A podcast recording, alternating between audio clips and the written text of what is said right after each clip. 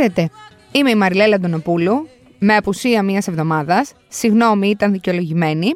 Και σε αυτό το άκουμάνα θα επιστρέψουμε με ένα θέμα που κάπως μου έχει απασχολήσει το μυαλό τώρα τελευταία. Η αφορμή ποια είναι, ακούω τον εαυτό μου, ακούω άλλους γονείς, ακούω από εδώ, ακούω από εκεί, μου έρχονται πράγματα στο μυαλό και αναρωτιέμαι, όλες αυτές οι φράσεις που λέμε προσπαθώντας να πείσουμε το παιδί να κάνει κάτι, του κάνουν καλό.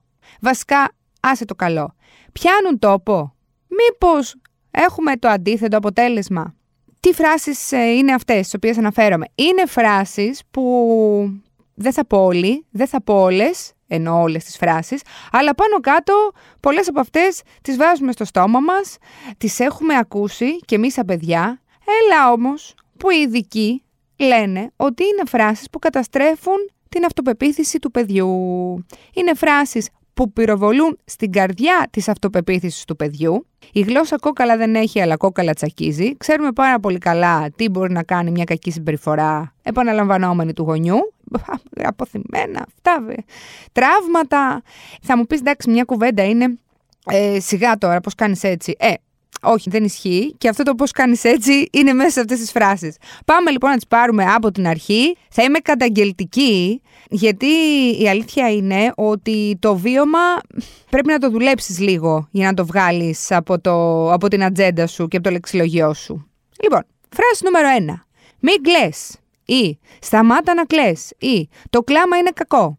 Ε, αλήθεια τώρα, υπάρχει ένα παιδί στον κόσμο το οποίο έχει σταματήσει να κλαίει όταν κάποιος του πει μην κλε.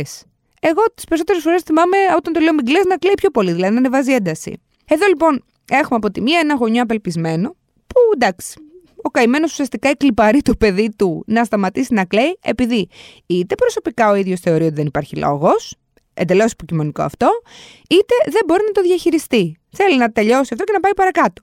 Απ' την άλλη όμως, έχουμε ένα παιδί το οποίο από την ώρα που έχει γεννηθεί, έχει μάθει να ζητάει τα πάντα με το κλάμα, δηλαδή πώς αυτό το πράγμα να φύγει από τη μέση. Επίσης το κλάμα είναι πώς να το πω τώρα, δικαίωμα να το πω, τουλάχιστον.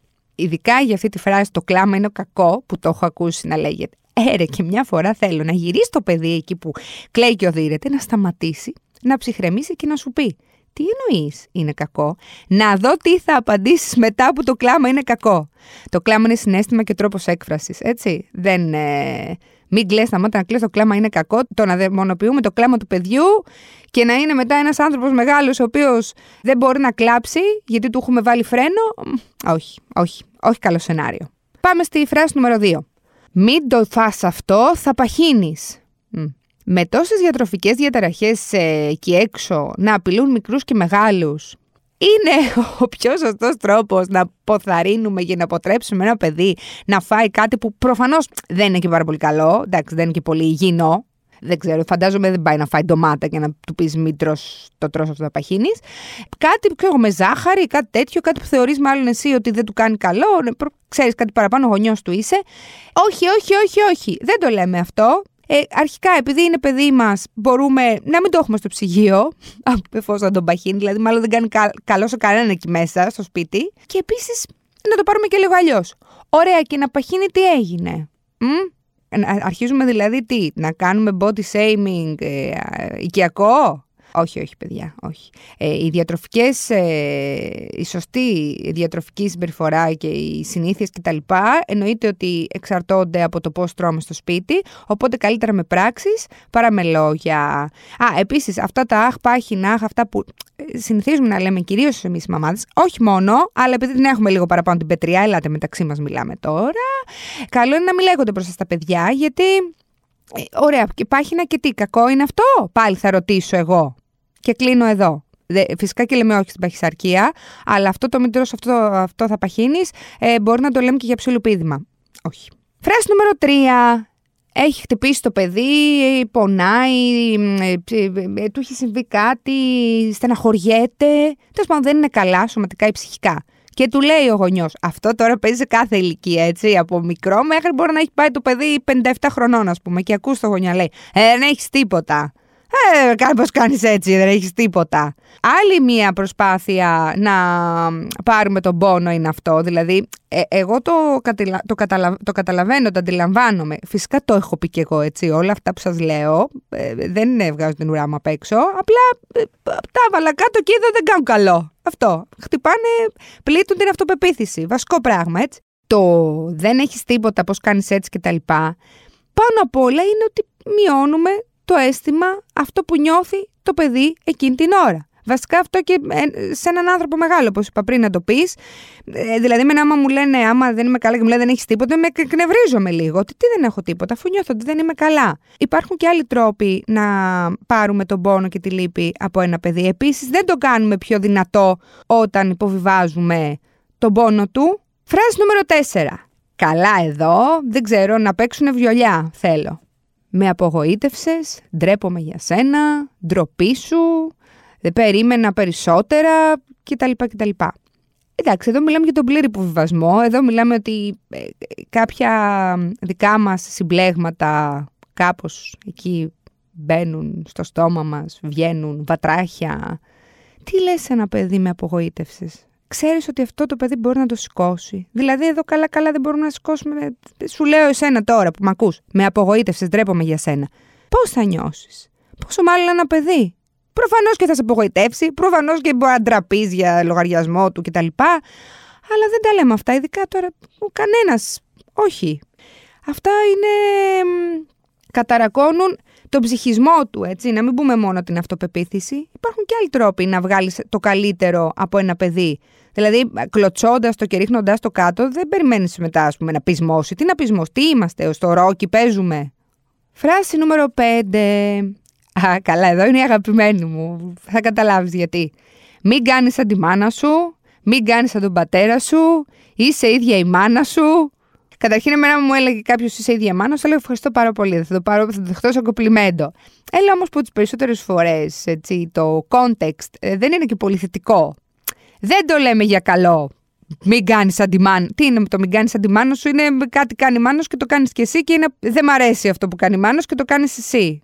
Αυτά τώρα είναι κατάλοιπα που παλιά τα ακούγαμε. Θέλω να πιστεύω ότι κάπως έχουν μειωθεί. Ήλπιζα ότι θα είχαν εξαλειφθεί για τους προφανείς λόγους. Αν έχετε πρόβλημα με τη μαμά ή με τον μπαμπά, είναι δικό σας θέμα, λύστε το. Το παιδί δεν φταίει κάπου. Επίσης, η μαμά που, το, που μπορεί να το λέει για τον μπαμπά, ή ο μπαμπάς λογικά είναι επιλογή της μαμάς. Οπότε πάλι το παιδί, τι το ανακατεύεις; DNA είναι αυτό, κληρονομικότητα βρε άνθρωπέ μου. Φράση νούμερο 6. Γιατί δεν μπορείς να διαβάσεις, δεν μπορεί να πηδήξεις το σκάμα, δεν ξέρω τι, μπορεί να κολοτούμπα στον αέρα όπως ο τάδε.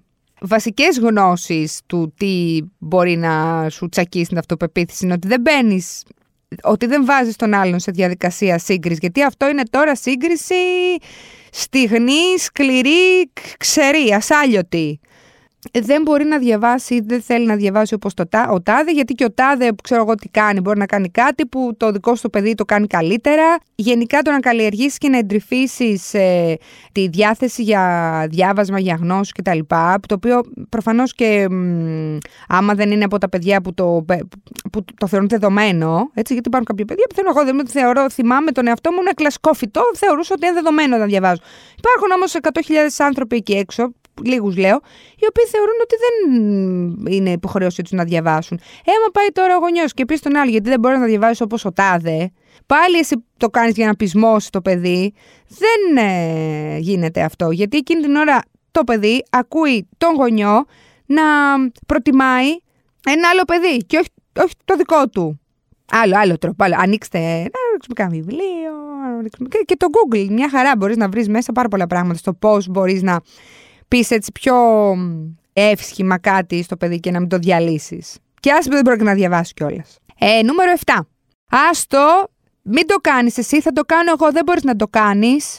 Το οτιδήποτε έτσι μπορεί να είναι άστο, μην κάνεις. Ε, μην ζωγραφίσει ένα σπιτάκι, θα το κάνω εγώ για σένα. Άστο, μην. Ε, κλείσεις το σιρτάρι, θα το κάνω εγώ για σένα. Άστο, βρε παιδί μου, δεν μπορείς. Όλο αυτό το δεν μπορείς, Εντάξει, του κόβουμε τα πόδια είναι. Και αυτό προφανώς είναι μπουνιά στην αυτοπεποίθηση. Πώς θα πάρει το παιδί τα πάνω του, πώς θα πιστέψει τις δυνάμεις του όταν έχει έναν υπερπροστατευτικό γονιό που για να μην αποτύχει το παιδί μπαίνει συνέχεια μπροστά να το κάνει εκείνος. Ε, δεν καταφέρνουμε τίποτα, στο τέλος το παιδί δεν μαθαίνει τίποτα. Κάποια στιγμή θα αναγκαστεί να κάνει αυτό που εσύ του πες άστο, δεν θα το κάνει σωστά, δεν θα τα ξέρει κιόλας. Οπότε εντάξει, το σκάψαμε το λάκκο. Φράση νούμερο 8. Μη φοβάσαι. Γιατί φοβάσαι; Αλλά μωρέ, πώς κάνεις έτσι, τι φοβάσαι, ειδικά για το φόβο. Γιατί το και το δεν έχεις τίποτα είναι στο ίδιο μπουκέτο με το μη φοβάσαι, γιατί φοβάσαι. Και αυτό από μωρό το παιδί. Δηλαδή, μπορεί το παιδί να είναι. Γιατί ο φόβος είναι από τα πιο φυσιολογικά αισθήματα που νιώθουν όλοι οι άνθρωποι ανεξαρτήτως ηλικιών.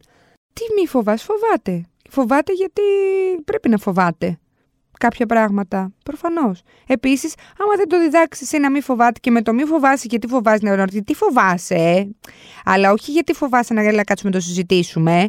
Καλά, μωρέ, γιατί φοβάσαι. Ότι τύπου δεν μπορώ να καταλάβω γιατί φοβάσαι. Όχι, δεν τον υποτιμάμε τον φόβο, γιατί αυτό μπορεί να γυρίσει εντελώς μετά, να, δηλαδή δεν το εξηγείς κιόλας. Το μην φοβάσαι. Μην αγχώ... Είναι σαν το μην αγχώνεσαι, μην αγχώνεσαι. Α, εντάξει, OK, okay, ευχαριστώ που μου το 'πες. Δεν θα ξαναγχωθώ ποτέ. Φράση νούμερο 9. Δεν σε αγαπάω. Αυτό τώρα είναι ποιος είναι το παιδί, ποιος είναι ο μεγάλος. Τώρα να λες ένα παιδί δεν σε αγαπάω γιατί ας πούμε δεν, τι να πω, δεν έστρωσε το κρεβάτι του ή κάτι. Καταλαβαίνω ότι θέλεις να δείξεις ότι, ότι αυτό, που σου, αυτό που έκανες σε πονάει.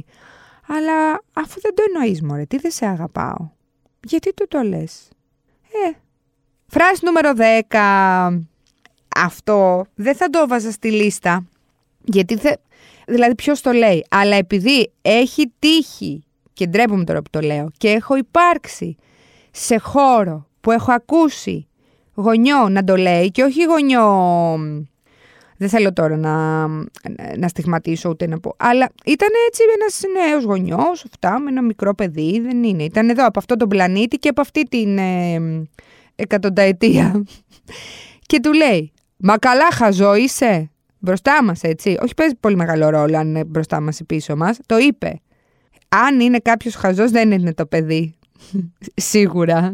Είσαι εσύ που το προσβάλλεις έτσι και δεν ξέρεις, δεν καταλαβαίνεις κιόλας ότι εκείνη την ώρα που του λες Μα καλά, χαζό είσαι, όχι το ευνουχίζει, όχι το διαλύεις, όχι. Τι προσπαθείς να αποδείξεις. Λοιπόν, αυτές είναι 10 φράσεις που έχω ξεχωρίσει εγώ.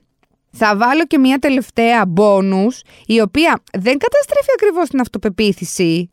Κάνει το παιδί όμως, τι να πω παιδί μου, του δίνει ένα μήνυμα που δεν είναι και πολύ... Δηλαδή θα σου γυρίσει μπούμεραγκ, δεν υπάρχει περίπτωση. Απλά επειδή θέλω να την πω αυτή τη φράση, θα σκαγά.